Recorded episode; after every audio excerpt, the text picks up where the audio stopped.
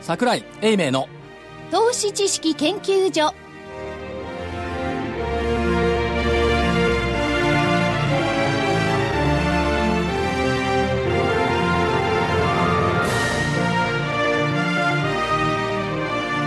皆さんこんにちはこんにちは桜井英明の投資知識研究所の時間ですスタジオには桜井英明所長桜井でございます正木昭夫隊長野崎ですこんにちは福井主任研究員福井ですこんにちはそして研究員の加藤真理子でお送りします。まあ、今回10月から放送時間が変わりまして、毎週金曜日のえ午後4時30分からそうですおね送りするというそうかこことれになりはました。収録だから生じゃないんだそうねです。で、あのー収録は木曜日にしておりますが、あーオンエアはあ今日、はい皆さんお聞きの金曜日と、い金曜日の4時半ですね。これ難い。しいね金曜日の頭で木曜日に収録するって難しいねこれねいや、でもあのー過去に遡ってもう一遍前の相場をじっくり皆さんに聞いていただくということは、投資家の皆さんにとって非常な参考になるんじゃないかと。そうかなたった1日にしか過ぎないと思ういけどかにして、 1週間後にやってみたらどういかにして専門家は前行った人を、ね、現実と違うことを前に言ってるのか、これがわかると思うんですよ。魔の魔の月10月はい。はいで、あくまでもこれは、あのー金曜日のつもりでやってくださいね。これしかしさ、はい木曜日さ、400何本下げてですよ。はいこれ金曜日300円ぐらい戻してたらどうなんのかいやね。だから明日は、今日は戻しているであろうとこうですよ。そういうことですねねえ、それがこう言えちゃるのんが、と所長に。バックトゥーザフューチー。ャーの番組だ。うんそう。でそれやっぱりね、大事なことだと思いますよ。要するに、あのー未来が近ければ近いほど予想しづらいっていうのも確かにあるんですけれども、はいそれをやっていたからプロですよね。なるほどしかし、世の中のこのマーケット番組で、はい明日を 今のつもりでやってるものってあるのこれです。これね。先駆けいでや、すそかの、あの、今までの、要するに洗礼があろうがなかろうが関係ないい。や、洗礼とは言ってないけど、ないよ、なないいですよね。ないと思いますね、だからこれはその英明所長がですね、非常な岐路に人生の岐路に出されてるんじゃないかと私は思ってるんです考えてみたらそうだよ ね。すごいよね明日が見通せるって言ったらもしかしたら大変なこれは10月3日のつもりになってやるわけね。もちろんそうです。そうですこの10月2日の、これ今収録ちょうど引け跡ですけど、はいこの420円安のドワーンという要因を出すことなく、そうですねただあのーとりあえず数値はですね、はい木曜日の引けの数値に基づいてそれで、えーこれまでそりゃそうでしょ所長に予想していただいてですそれはまあねそうですけど、ええそうなんですが福井さんそうすると、所長は2つ出すんですか指標明日のいやいや一つ一つ出さない一つ出さないですか無理です一つでいいですねいや無理です無理無理でしょいやいやいやそこまでいじめるのかと思ってうん、それも面白いななんて思ったりしてねまあ、だからもうこちらの番組、皆さんは、あの、リスナーの方々、ご存知のように、対局観をね、そうですねこう、お話、話して、えーそれをまた、こう、いろいろ楽しんでいただければと思いましてね、あるいは、その、いろんなゲストの皆さんね、はいそういうところなんで、あまり、その、アップトゥーデータはですね、それこそ、今日だ、明日だの相場関係ない。あなるほど、もっと対局に立っ対て局はだって、れはね明日はわか らない。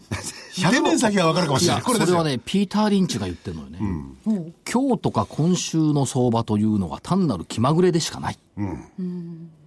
でも、気まぐれを当てるの気まぐれにしては420円ってのが多いのよ大きいね気まぐれ大を当てるのきかったですがねプロでしょう。気まぐれ今、そうそうの、スタートからちょっとね、う大ですきかったので。ではいこれはね、そういう笑い事ではなくて、はい果たして世界的にね、ぐるっと回ってきて、もうすでにニューヨークから安くて、そうですねれが南米、まあヨーロッパも安くてね、世界同時株安ですよね。そうですね。あれ嬉しそうだね一緒のことか福も井しさんれないいやいや、全然全然。これで債券だとやっぱりそれ動いてる、金利もね、動いてますよね。ちょっと嫌な感じ。それが一日で済むことなのかどうなのか。で今までの例から言えば、ぐるっと一周しないで、どっかで踏みとどまっていたんですよね。こういう時に。ところが日本でも踏みとどまらなかった。はい。それどうですか先生これね、計算しちゃったのよね、はいえー今期の EPS、1130円、はい PR15 倍。あ、まあ、10%増益になったら1133円。今期の EPS1030 円。10%増益で1133円。PR15 倍です。1万7000円なんで、計算しちゃったからよくなかったね。PR16 倍で1万8128円。はいこの計算、計算はいくらでもできるんですけどね。でも株式益回り6%台よ。長期国債利回り0.5%台よ。なんでそれで株売られるのっていうね。 私違うんですけどねそういう細かな数字ではなくてつらつらあのニューヨークの相場を見ててですね、はいチャートを見たんですよ、はいまあこの数数年とかなんですがそれがですね、その、ボラテリティ SP のね、それも含めて、こう、2ヶ月ごとにこう、うねりがあるんですよね。はいで、ちょうど、えー高くなったのが8月、はい9、10、ここですよ。そしてまたニューヨーク市場の10月効果というのもありますかそらう、そこなんですよね。 10月は安値に、安値をつけやすい。そう。だから、10月に買うと儲かりやすい。うん。儲かる可能性も高まる。だからこういう時に老老快な株式評論家がよく言うのは、馬は買い場がなければ走れない、株価も買い場がなければ走れないってよく言うんですけど、全然説得力ないね。ないですよね。あ 丸のわけないまるっですきよねりないね。あの、それをこの前のね、えー、20年この方の当てはめたの、いつが 買い場なんて、やっとここに来てね、買い場らしい、この相場付きになってきましたけどね。いやいや、いつが買い場だったっていうのは、2003年の4月、うん、まあなるほどね。日経平均7600円、それから2008年の10月、日経平均7000割れ、はい。それから2011年の3月9日、これも7000割れ、はい。それはもう歴然としてるわけですよまあ、そうですね。うん、なるほど。この辺やっぱり数字覚えたとか強いですね。そうですね。やっぱり違うな。すいません、あの、これ仕事なんで、なりわいなんでね。そうでしょだでもね、だんだん数字がね、頭から逃げ 始めた。え、それなんでですかいやー、なんか知んないけど、時々違うコード番号とか出てくるしさ。ああ。ああ。やっぱり株式評論家ってのは、あれだね、あんま年いくとできないよ ね。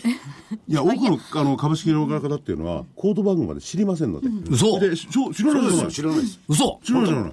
本当ですよ。だからこっち大変なんですから。これ下準備に。えこれいろいろしコード番号まで僕も知らないでしょどうこうやってこう紙あってこうこれですよ。こう教えなきゃならない。あ、そういうもんなんですか。そういうもんだと思いますよ。だからまあ誰とは言いませんけれどもね、非常に直近の動きを基本的に評論家の方ってのは追う傾向が強いようでございますね。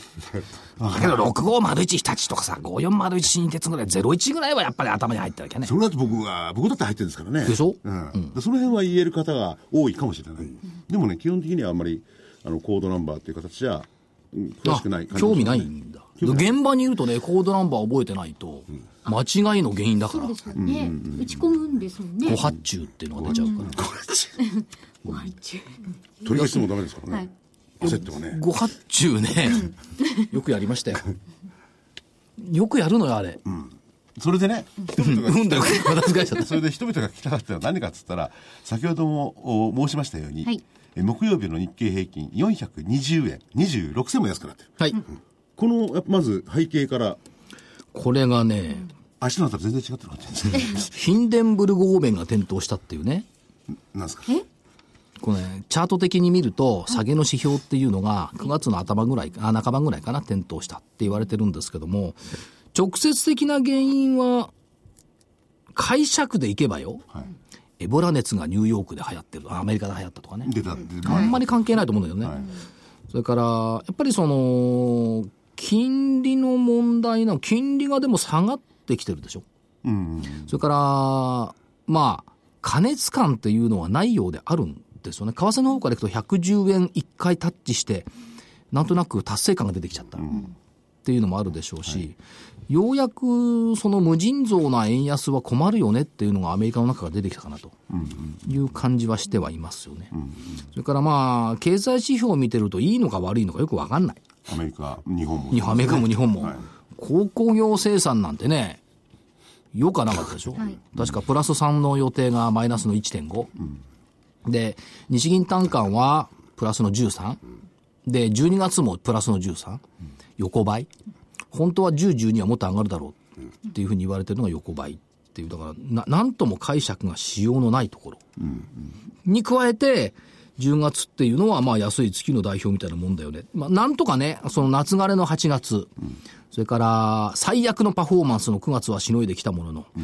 10月は魔の月だからっていう声が出てくるのかなという気はしてますし、うねりというか、なんつうかな、すくみがなければ跳ねられないっていう、そのすくみのところなのかなという気がしますけどね。うんすくんだ限り晴れてこなかったっていうのがあるんですもんね ちょちょちょちょちょ10月なんてのはまたファンドの入れ替え入れ替えっていうんですかねそういうのも決算があるから、決そ算ですねの、損してるやつと利益出てるやつと相相切りするっていうね、その売りが出てくるっていうのもありますし、まあ、微妙な月ではあります。しかも10月4日投資の日、上げの得意日と言われてますが、今年は土曜日なんだよ土曜ね。日ですそういえば10月2日はポイントの日でしたね。玄太さん。ああ、そうそうそうそう。10月2日はポイントの日。ほら、ポイントの日は当たる玄でしちょゃんのが当たるじゃん。ベンチャーのすごいですよ。すこごれいで確す率は非常ね。に高いですよね。うんえー10月6日、水星逆行開始。10月8日、皆既月食。来週は皆既月食ですよ。10月8日、ポイントの日。悪くても10月8日、ポイントの日までに戻してくるんじゃないのと。いや、ところがこれちょっとね、 難しいんですでよ。もね、これ、今回のポイント日今月のポイントの日は読み方多いのは10月2日、8日、14日、20日。ポイントの日ばっかりなの。いや、よ4日間ですね。大概4日間ぐらいで。で、今回に関してはね、えー隠しポイントの日みたいなのも実はああるんですよ。それなるはほど、あのー投資カレンダー実践塾の DVD をお求めになっていただくと分かるんですよ。なんか、けけちくさいですね。 もうねなんか、嫌だな、こういうのは。ちなみに20日がブラックマンデーメモリアル。はい24日がブラックサースデーメモリアル。なんかブラックが多いですね。そうですそうそう、10月はもう大幅に下げた時が多い。1987年のブラックマンデー、1929年のブラックサースデー。しかも宇宙がしっちゃかめっちゃかになっていて、えー、8日が皆既月食。それから19日がサン、サンディングスプリング彗星が火星に接近。はい26日彗星巡航開始。24日は部分日食で新月という。あの火星に接近とかね、え月月食さんにしてくと分かるんですけど、逆光っていうのは僕は逆逆光人口どんどん見えやった感じなんで逆 す光に、逆光に見えるだけ。ただし、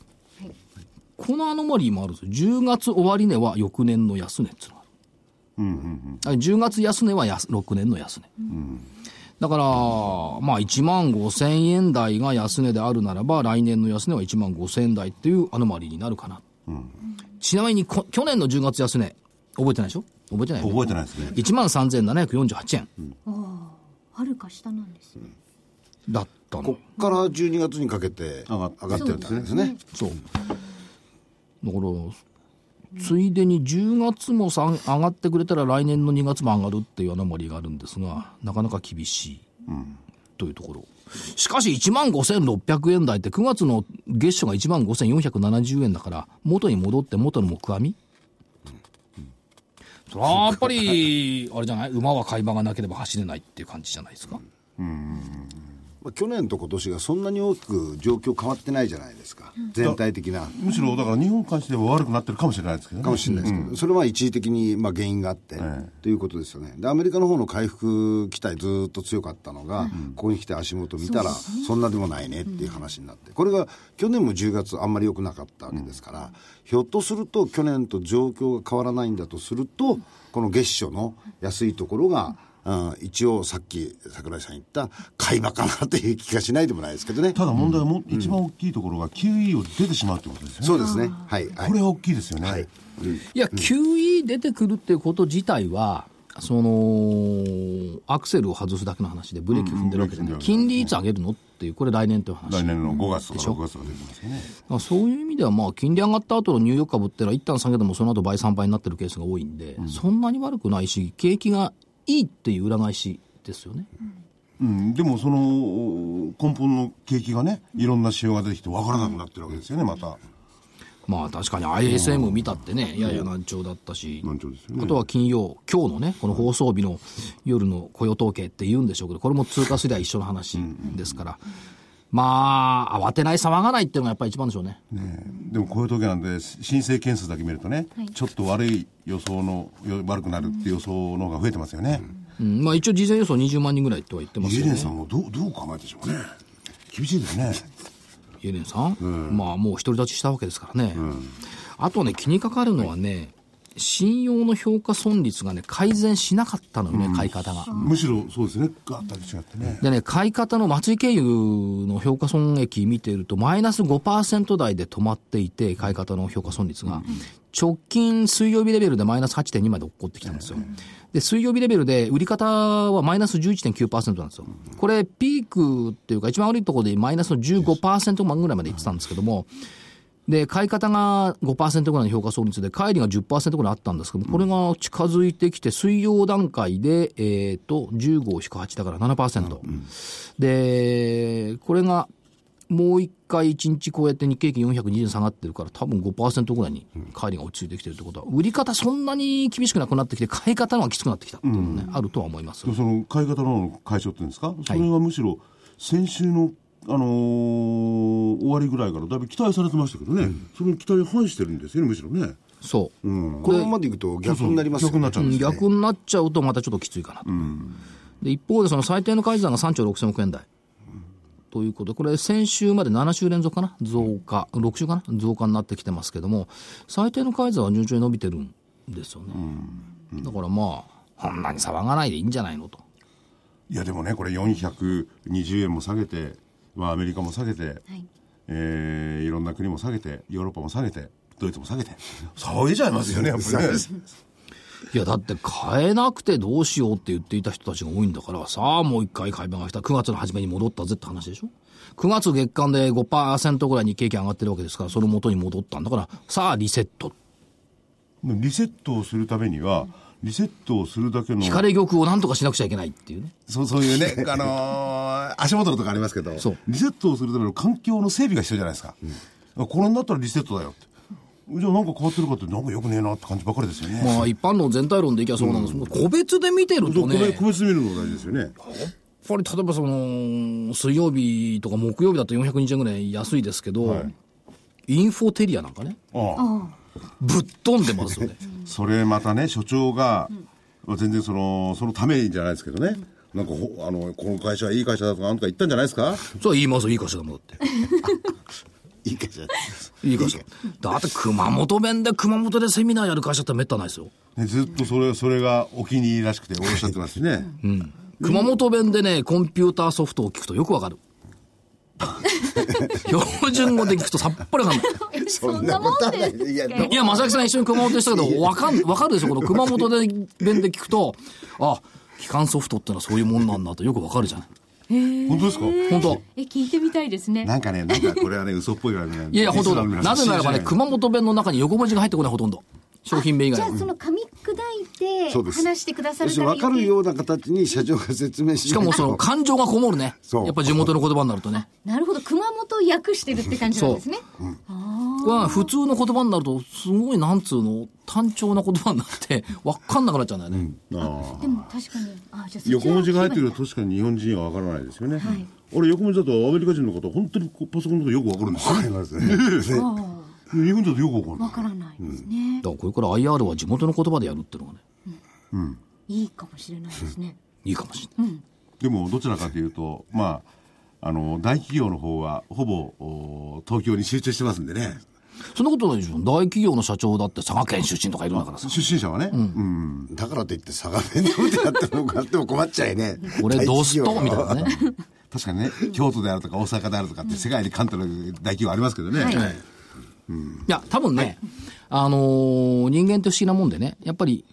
ねネイティブっていうのがなんつうのも、もともと生まれ育った言葉で喋ると、スピードアップすると思うのよ。で、無理にその東京弁に直して喋ろうとすると、ゆっくりして気取ると標準語になるぞ。それからぶち破って、ネイティブの言語にしてみたらどうなのよって。ほだっぺとか ね。ああダビョーンとかねだびょーっていうのはないじゃない。そうずらとかねうん。だはんでとかね、あでも確かにあのそういう自分の言葉だとフィルターみたいなのを返さないじゃないですか、だから余計に分かりやすいのかもしれないですねスだかトレートに受け取らりな側なもんつうの地元言葉の IR っていいんじゃない、だから福井だからその時困るの福井さんとか我々とか困るのよ困る困る正木さんも困るのよ 分かんない喋れないんだもんね喋れないでも分からないんですからちょっと下手すと聞き取れないからねそう先ほど言ったようにだからその IT コンピューターの方はむしろその熊本のね、方言ですか言ってもらうとこどうどうどうどうどうなのかって感じがしちゃうんですよねいやでも結構わかりやすいですよ、それなりに、でインフォテリアぶっ飛んだんですよねこれね予定で350円ぐらいだって水曜日の5倍折りって230円から50円ぐらいそうですで一気に木曜日350から60円、しかも出来高30万株ぐらいしかできなかったらいきなり900万株だからさ彗星のごとくね水星のとこビューンときたもんだから学校じゃなくて巡行しちゃったんですよこれでも見つけるのはモグラ叩きより難しいよねこの全体下げていやだからる中で一さ時期ねその9月8月とかね、えー材料株っていうんですか何株っていうのがよくわからないんですけど、飛んだのが多かったですよねりましたねその感じにまたなるんですかねこれからで全体相場はダメだけどそんなでもその後どちらかというと主力株がかなりあの上がってきたじゃないですか、でこれが一巡した後に今回もう一回お休みになっちゃってるわけですよね、だから多分新しい材料株なりなんなりっていうふうなところが出てこないとさっき櫻井さん言ったその個人の信用の改ざんの回転っていうのは効かなくなっちゃいますよねうん、まあ、非常に回転早いですからね、早い人たちですよね、ただ、アメリカでラッセル2000がね、10%ぐらい高値から下げてるから、このあたり、新興、中古型っていうのはどうなる、それこそ一本釣りになっちゃうかなという気はしますけどね。一本釣りですよねそれから、水曜日に発表になった日経平均先物とトクトピックス先物。これ見てたらね、やっぱりね、見えない幻想影に怯えてるね。なんどういう現象感じですか売買比率の高い業者。一番トップのアムロ。売り買いともに20%台。でね、ほとんど300とチャラなのよ。売りも買いも。ってことは、マーケットインパクトってのはじ時間的にあるんだけど、鳴らすとないってことですよね。でね、2番目がね、これがね、メリルなの。この人もマーケットインパクトないんだよね。ないんだ よね、そんなに。え大きくポジションを偏らせて取るってことは、そんなにないですよないでしょそれから次はゴールドマンでしょあとニューウェッジ。この辺のね、えっ、と、外資系5社合わせると、シェアは確か確かに60%なんですよ。ということは、東証の先も、東証とか先物のトピックスもね、日経平均も含めて、シェア持っているのは、この人たちが60%のシェア持って売買してるんだけど、で、6ヶ月っていう長い時間で鳴らしてみると、2ペチャラなのでね。それを毎日毎日こう一喜一憂して、これは気まぐれでしかないとかじゃやっぱ言いようないでしょ。いやでもその人たちっていうのは大きい資金でバーンと動かして、それこそねあの株価の方も何十銭なんかを単位になりましたけどそれでいいんですもんねそうです。偏りですからね。それがね、大きい資金とおっしゃいますけども、日経平均先物、ラージもミニもこの人たちなのよ。要は何でもいいんだ儲かればそう。 こうこうね小銭ちらいがねこう薄くねそうですねこの通ペイチャラの世界に対して、ああだこうだって考えるから、ちょっとその瞬間的には見えない風になるんですけども、ね、旅人の気まぐれ。でもこの人たちはあの小型物は実際動かせませんから、実際に。そうそうですねええ全くね。うんですからこれあくまでもそのマーケットの大型物だけですからね。昔はね、先物ってプレイヤーとして、この仲介業者は別にしてね、誰が一番先物やってたかっていうと、投信会社なのよね。実は、ここのところ、あからさまにはなりませんけども、投信設定前のヘッジっつうのを投信がやってて、これが一番主なプレイヤーだったんですよ、今ちょっとこれ違ってきてますね、うん最低取引入ってきてるから、まあだけど、この辺のところもヘッジファンドっていう一つのファンドの運用者からのオーダーがあるとすれば、やはりその人たちは相変わらずメインプレイヤーはそちらの方なんじゃないでだか。すから時々間違いやすいのはね、そのアムロとかメディルとか、まあ、クレディとかニューエッジとか、これ手口が大変だとか言うんだけど、これ、この人たちの相場感じゃないからね、その先の業者の相場感だからね、そうですよね、そこがね、誤解されやすいところだと思うんですよ。まるっきりその人間と同じようにこの人たちが勝手に動き回って勝手に判断してるわけじゃないですよ全然、この人たち、まあ、受けてる方が多いんだと思うんですよ、委託の方がね、事故よりもね、というふうな、メリーそうでしょ、そうですね。だでから特に今のところね、あのー証券監視委員会が厳しくなったじゃないですか。 ですから、事故のポジションで取れる、あのー限界っていうのがやっぱりありますので、やっぱりあの顧客注文の方に、あの、ウェイトが置いてるということだと思いボまルす。カルルールだって気にしなきゃいけないそういうことなんですよ俺はね厳しいですからねそうです。厳しいですから、あのー自分たちのバランスシート使えないですからね。えこの間セミナーでね、投資家さんに言われたのが2つあって、1番目、えはい。利益確定の売りっつう表明がやめてくんない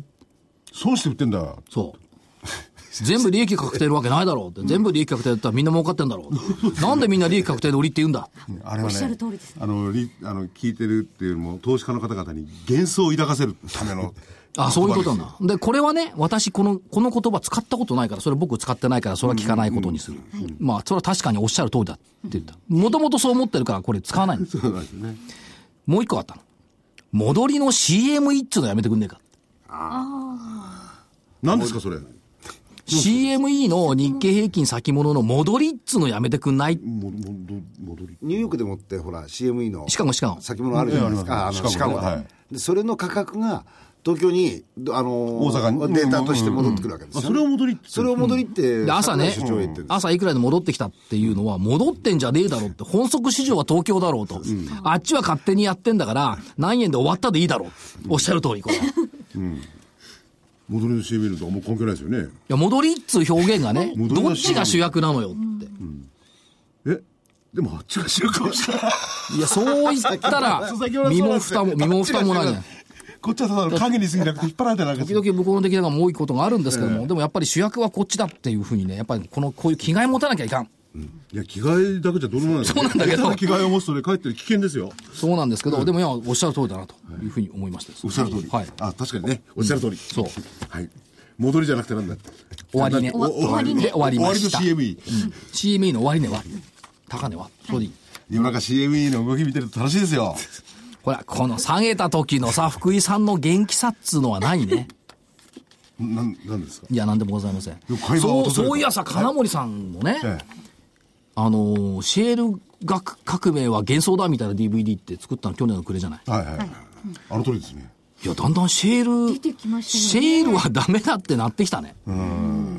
あれね、1600億円ですよね、住友商事。 1700億円1700億円。いいですよねふざけんじゃないって額ですよね。お前らちゃんと考えてやったの誰の金投資家の金だろお勝手にそんなことするなよ。まあ、資本需要持金ってとこいいうな意って味で感じは投資家のお金ですけどね。だけど、いや、あれ、まあ、そ住所もそうだけど、はい春先にはすでにその、大ガスがね、290億とかね。うん、やってますよね。伊藤忠も290億とか出してるわけですよ。だからシェールガスそのものが、ちょっときつくなってきたんじゃないっていう感じがしているのと、だからそうですよね。あんな薬入れた水、大地の中にぶち込んで大丈夫なのっていう、そっちの心配もあるし。無理して絞ってるわけですからね。で、中国のね、国家エネルギー局長が言っているのは、2012年に示したシェールガスの中国での生産量600から1000億立方平米っていうさ、あ立方メートル。8月になって300億立方メートル減らしてんのよ。ガクンと半、三分の一とか。まあ半分ですかよらね3分の1に目標を引き下げられて、で、背景はね、コストの壁だっちゅうわけ。そのシェールガスの埋蔵地が山がちな地域に集中してるから、採掘コストはアメリカの3、4倍だ。それはそれでまあわかると。はい。しかし、水使う方が問題だ。中国にとってみると、水の方がシェールガスよりも大事なんじゃない世界の多くの国っていうのは石油よりも水の方が高いって原油よりも高いっていうのありますからね。ねだからエネルギーよりも水優先という立場でいくと、どうもシェールがどうなのっていうと、さらにわからないのは、LNG を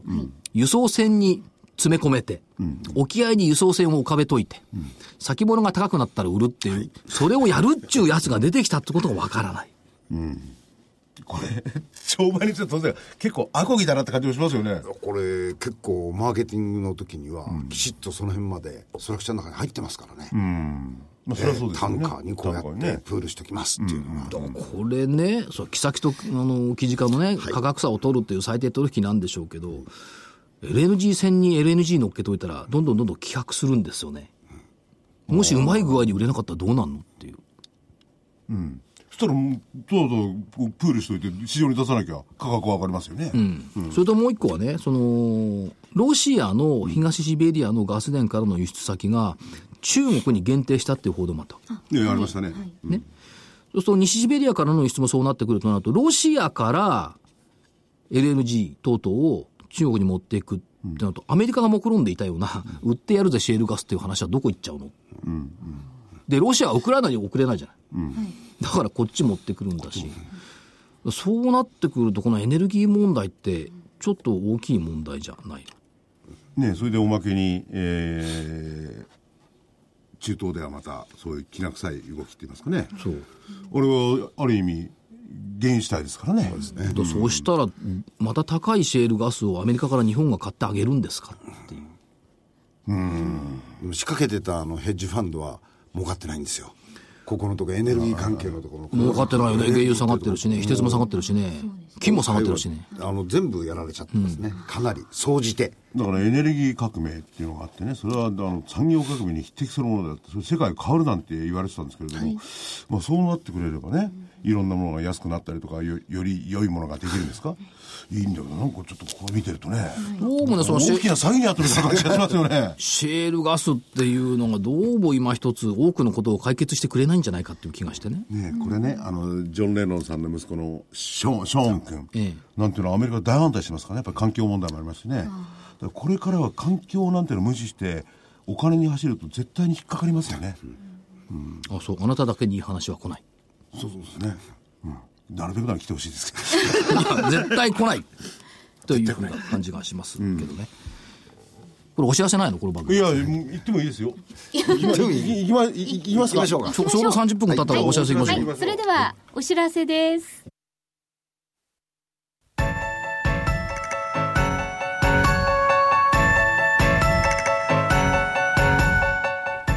活動的なあなたの応援サプリ。サプリ生活のグルコサミン、コンドロイチンは、年を取ると少なくなりがちなグルコサミンとコンドロイチンを無理なく補います。階段の上り下りや立ったり座ったりが気になる方やお散歩スポーツを楽しみたい方におすすめですサプリ生活のグルコサミンコンドロイチンはグルコサミンの含有量が10粒あたり 1600mg コンドロイチンが 300mg と豊富です300粒の1ヶ月分1本がラジオ日経特価で3980円3ヶ月分3本セットがやはりラジオ日経特価で1万800円さらにお得な6本セットも同じくラジオ日経特価で1万8000円いずれもお届けには送料500円がかかりますラジオ日経だけが特別価格でお届けするサプリ生活のグルコサミンコンドロイチンそれでは桜井所長スケジュールをお願いしますえー3日の金曜日、この放送当日の夜がアメリカの雇用統計。20万人上下どっちっていったとこですね。貿易収支、ISM の非製造業。製造業はちょっと下落しましたよね。非製造業はどうでしょうか。えー韓国お休み、週末ブラジル大統領選挙。6日日銀、日銀金融政策決定会合。そして、ノーベル生理学医学賞発表。どうなんですかね。まあ、期待感はあちこちありますよね。まあ、いろんな会社がありますから。いろんな会社ですか、いろんな先生がいますから。えー、7日火曜日、H2A ロケット打ち上げ予定。家電見本市、シーテックジャパン。またもうこの時期になったんですね。えー日銀総裁会見。ノーベル物理学賞発表。物理学賞はあんま聞かないね。この、あの、シーテックってやつね。家電。家電見本市。家電もいらないんですけど。いらないな、全部いらないってこといや、全部いらない。いや、もう、もうか全部買うものがない。これなんか新しいもの出てるんですかね、家電分野で。みんなそこは苦戦してるわけじゃないです家か。庭用ロボットとかね。あそれは家電に入りますね。うん僕の代わりに犬を散歩に連れてってくれるロボットでもないかな。ロ福井さんの健康にもつながってますからそうですしかしロボットが犬散歩してたらシャレにもなんないよね。犬もかわいそうだよね。なんか気持ち複雑でしょうね犬もそのうち犬のロボットをど、連れて歩どいてどっちが、どっちが主人だよ。いや、み僕たいのなこと、ある意味俺ですよ。あの、犬の、あの、置いてきたものを回収するような人間ロボットみたいなもんですから。まあ、人間ロボットだとドラえもんになってしまいますが、でもロボットっていうファクターは今後必要ですよね。でそういう意味で言ったら一遍個別株なんかではロボットをこう商い対象になりましたよね、もう一遍そういうので出てくる可能性はあ出りてくまるすかどうかですね、それから、えー8日水曜日国際収支、景気ウォッチャー調査、アメリカ FOMC 議事録、ノーベル科学賞。あんまり、どうなんだろう、ノーベル物理学賞とか科学賞って。まあ、ちっとはね、日本でもかかつて島津とかね、相場になったことありますけども。文学賞かな、やっぱり。ああねえ今年はどうなんでしょうね丸善 CHI。でもねその生理学賞とかね科学賞、いろいろ物理学賞ありますけれどもあまりよくその最先端の科学が分かんないんですが大昔にかこうねやったやつでこうもらうわけですよ皆さんね、で今その本当に活かせるものでどれだけやってんのもうすでにもうそれは市民生活に入ってきてるものならどうなるその辺が知りたいですよね、iPS なんてこれからどんどんいくもんでしょそういうものはいいそうですおですねいいなって感じしますけどねいやこれは分かんないな一番最低なのはやっぱりね、ノーベル経済学賞だと思うよ。いやでもあれもねあの選教授の流れからこの方やっぱりち経済学の流れが違っててお経済学者やってるじゃないって感じしますよねそうかな。だって、ノーベル経済学賞を受けた人が作ったファンドって大体ことごと く失敗してるんです。そんな咳込まなくてもいいじゃん。してますよ あの、ごとごとごと、とんでもない失敗。どうかさ、いやだからね、あのね、リスク理論とかそっちに走った経済学者はダメ。やっぱりこれからの世界経済がどうあるべきかということを考えてくれた人はいい。なんかさ、所さん、その経済学賞の対象そのものがさ、なんかファンド分析 とかさ、そっちになっちゃってるからさ、わけわかんないよね。大体ね、所長だって、これを極めてもノーベル賞取れないんですよ。そうよ。だから、あの、株式の分野でノーベル賞取ろうなんて大それたことやめた方がいいですよね。そうだよね。それは無理ですよ。 あげるかも。大体運用、運用の分野にさ、ノーベル賞やろうっつう方がおかしいよね。いや、本当に。石津さんやめないですからね。そうよ。だ からそんなことをやるんだったら、そんな言っときますけど。学説なんか発表しないあのでね。言っときますけど、これ、みんな数学的な発想言ってるんですよ。我々みたいに、私立文系の発想じゃダメなんですから。いやいや、そうね、言うけわど、かりますいいですか ?LTCM なんか数学的な発想で言ってるのよ。それがロシア国債の大暴落でね、ぶっ潰れるって、こう数学的も減ったくるもないでしょ。運用ですよ、運用。ポジショニング。理論じゃないんですよ。あのね、リスク理論とかそういうのよくわかんないんですが、えーやっぱりね、どう考えても、過去のことは数値で割り出しても、はいこれから先のことは、とにかく一切先闇。そうです。それがね、いくら数値でこれからこうなるなんて信用しちゃダメですよね。あるいはさ、その効率的市場仮説なんつうのもさ、ノーベル賞って取ってるけどさ、市場が本当に効率的だったら上げたり下げたりしないよね。どっちか一方に行くに決まってるの。どっちかが間違ってっから効率的じゃないから市場が成り立ってるのに、何が効率的市場仮説ってこれがアナリスト試験に堂々と出るんだよ。バカバカしい。あ、そうなんですね。あれはね、ど立場によって何が効率的かを誰かが決めて て、だか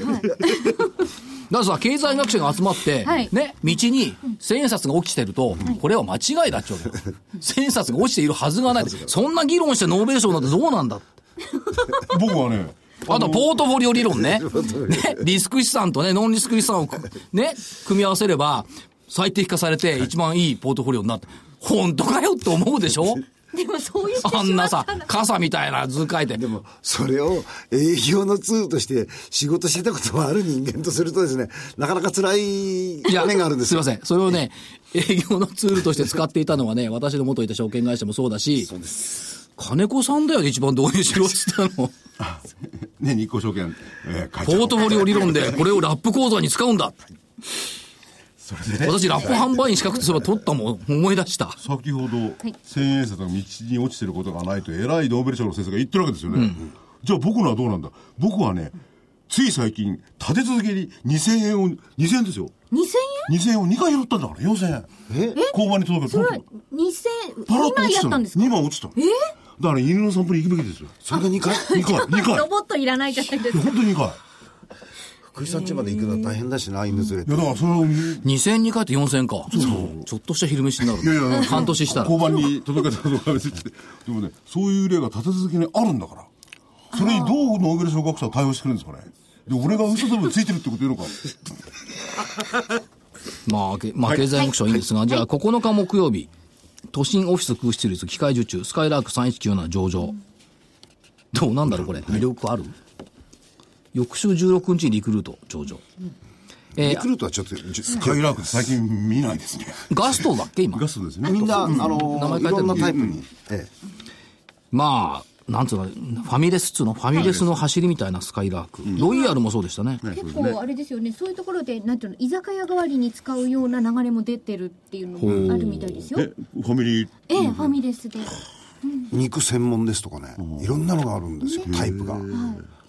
めちゃくちゃ混んでます。詳しいね。あ、そう。うん。家のすぐ近くなんですよ。欲しいですねで詳しいです。その割には、ファミレスの話聞かないな行かないですねそんなそういうところには行かないってのは顔し田てます舎ですもん。よっぽどいいもん食べてるの、えーっと、アメリカの卸売在庫、G20 財務省中央銀行総裁会議、それから10日金曜日、オプション S q えーアメリカ財政収支、輸入物価、IMF 世銀全体総会、ワシントンで行われますと。はい。ポイントはなんだ金曜日の雇用統計か。 IMF あたりでまた日本の消費税なんてことはもう言わないですよねもう言わないと思いますもうね。言わないです よね今更言わないでしょ。今更言えないですよね言わないです。財務省も控えるでしょう。えーっと、はい。先週の見通しは下が1万5795円。2時過ぎぐらいまでここで保ってたんだけどな。はい終わりが終わりが15,661円99銭でした。10月2日の日経平均の終値です。これ420円安これ先週は下をちょっと下げたんでしたっけ全然いじっいじってなかったですねいじってなかったいやだから僕はねやっぱりね所長はすごいと思った普通ならあの流れだったらねいじって下を上に上がるのかと思ってたんですよそうなんですよ。そういじってなかったのだから聞いたんですよなんで、そしたら25日でそれだけしかせて25日でしたよ違う違うえ9月10日窓開けあそう水かそう準かなんでいじんねえのかで上は上をちょっと上げたのか25日線上上げた25日線分ちょっと上げたんですこれ完全に間違えました申し訳ございません来週はい。はい下一緒これは木曜日のお引け値のはい予想です、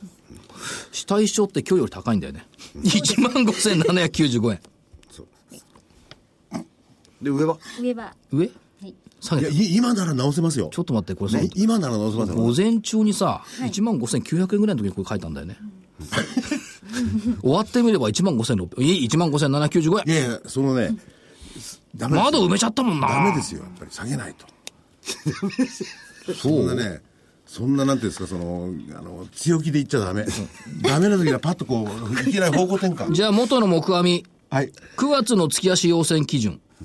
1万5476円、下476円。1万5千これがひょっとし優しいなみんないやこれがひょっとしたら明日この番組をね、まあ収録なんて聞いていただまいてた抜けてんじゃねえか参考になるかもしれないから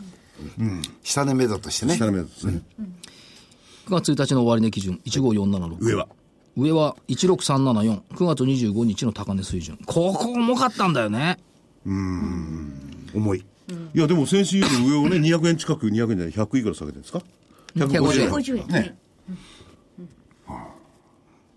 1万5600円台っていうと25日線15 15879は完全に下抜けた、そうですね。 75日線15509近づいてきた、ですよね、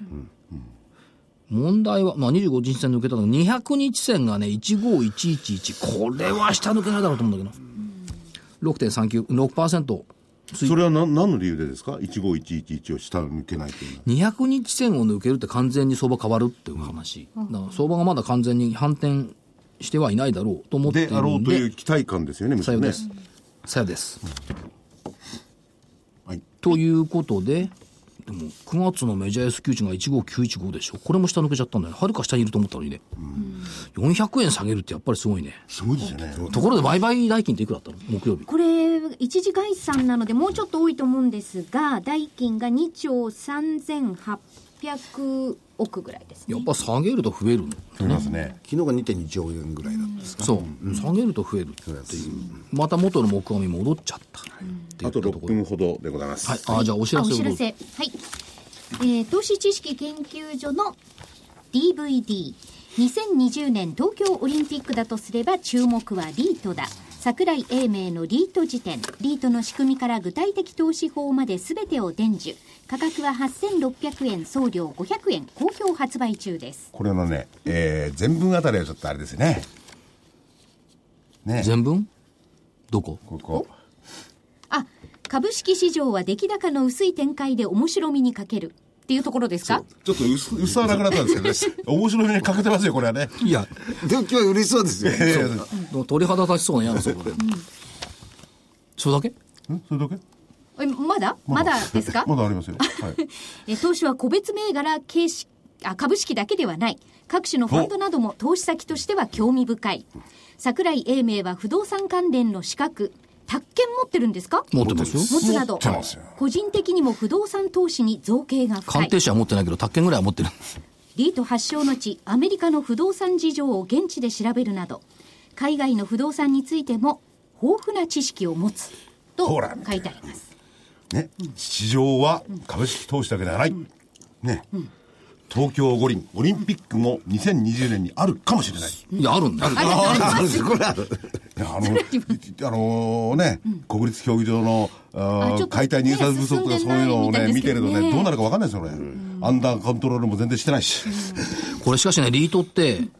水曜日の日経でね、初めてのヘルスケアレイリートあ、はい出てまっすていうのが出てて日本ヘルスケア投資法人、有料法老人ホームなどに投資するリートは国内初めて、いよいよ出てきましたいろんないバリエろんーなションもがんいろんなものが出てきますよねいずれは病院とかね、サービス付き高齢者住宅、そのうち再生可能エネルギー関連のリートも出てくるだろうって言われてる。